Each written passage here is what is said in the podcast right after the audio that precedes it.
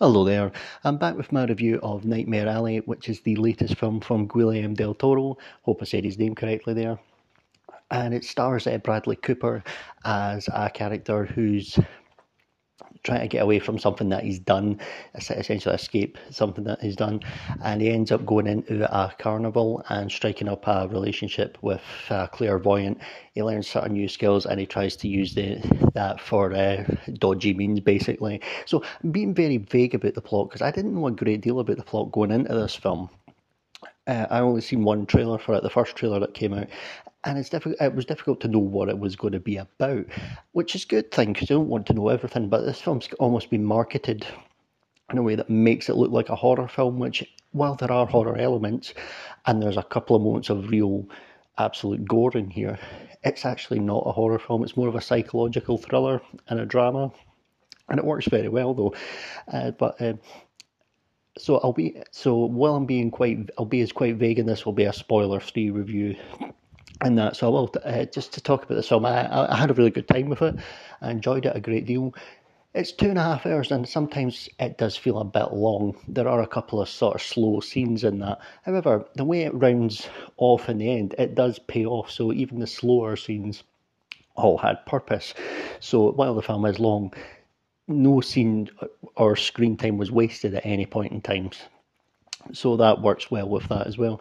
So um, the cast is great here. Like I said, Bradley Cooper's the lead character here, and he was fantastic in this film. Can't remember. I've not really seen him in much other than like voicing Rocket Raccoon basically in the last few years. Last time I can think of, he was in that film with. Um, Clint Eastwood, The Mule, he was really good in that a few years back. That was the last time I remember actually seeing him on screen. But uh, no, he was great in this film. He gives another great performance here. You've got other some other great people here, like Toni Collette, she's excellent. Cate Blanchett's really great as well. Really, her character is really interesting. Uh, Rooney Mara, and of course Willem Dafoe and this is where The guy riding the crest of the wave after Spider Man. He's great in this film as well. As one of the carnival owners. He's so perfect casting here. He does a great job with that here. Uh, and, uh, Ron Perlman's in this as well, one of uh, Del Toro's favourite, of course, Hellboy and things that he, he pops up a lot in uh, Del Toro's films. So, what this film does here, I'm not usually one to go on about cinematography, but the cinematography in this is outstanding. The film absolutely looks incredible. And sometimes as well, when you look at the way weather is framed in this as well, such as, for example, when it's absolutely pissing it down with rain, it actually looks incredible on screen. And there's other moments with snow as well, it just actually looked really cool absolutely breathtakingly beautiful. Not a big surprise as well because there was moments like that in Crimson Peak as well, another one of Del Toro's films, a, a criminally underrated and criminally underseen film.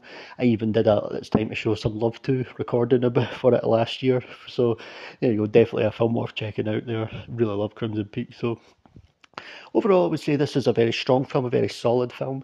Like I said, there are slow parts in it, however, it does pay off I did guess what was going to happen in the end just out after the halfway point. I did actually guess where it was going to go.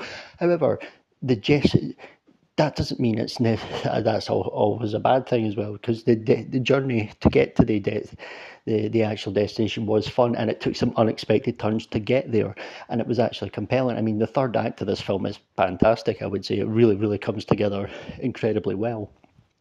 This is kind of an acquired taste. It won't be for everyone. But you know, it's one that I enjoyed. I had a really good time with it as well. I believe it's now on streaming in America on Hulu, I think, or it's roughly around about the beginning of February, so it might be on there already. So it's definitely one of those films that it's definitely worth checking out though. If you've if, if you've got any sort of interest, and then it's one of those things. If you if you've got streaming or whatever, if you can't get into it, you can always just turn it off. But that's the thing. The, the film does go, even though I kind of guessed how it was going to end. It, like I said, it does go there in unexpected ways. Like it sort of takes an unexpected turn. That it kind of goes differently about halfway through, which I think worked really well as well. I was kind of started going in a, a different direction. I was like, oh yeah, this is interesting. But uh, yeah, and the carnival setting's really good. The sets are incredible. You, the, the way the set, the the carnival setting works really well and things. So overall, definitely a big thumbs up for Nightmare Alley. I had a really good time with it. Definitely worth watching. And another thing about uh, Del Toro is he does have a, a, really great range of filmmaking as well. He's one of these people.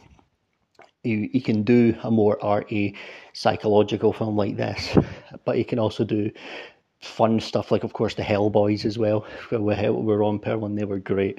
They were tremendous fun. I kind of look what happened when Hellboy wasn't directed by Del Toro. There you go. Enough said. But uh, also as well he's done like of course Blade 2 and Pacific Rim as well with the film with the big robots fighting the kaijus or the big giant monsters just to, I was just giving them the sort of the nerd name there but kaijus is the official name for them. So you know that was a ton of fun as well. So he can actually do all types of films. He's a very versatile filmmaker. You won't hear him turning around saying that comic book movies aren't real cinema the way a lot of people who can do arty sort of films can do. I've got, of course, Pan's Labyrinth as well, a completely different tone uh, shift from everything. And uh, done a great job with this. Very good film, very enjoyable. The only thing I don't know if it'll have a lot of rewatchability value because sometimes the pacing is a bit off.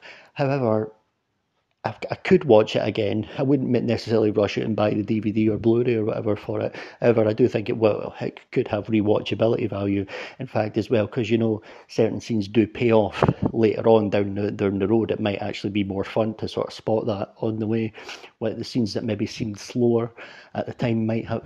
At least you, you now know there were a purpose to that, so they might actually improve in future viewings. Who knows? But it's definitely worth a watch. I'd definitely give a big thumbs up to Nightmare Alley a very enjoyable film. So there you have it. Uh, thanks ever so much for taking the time to listen, and goodbye.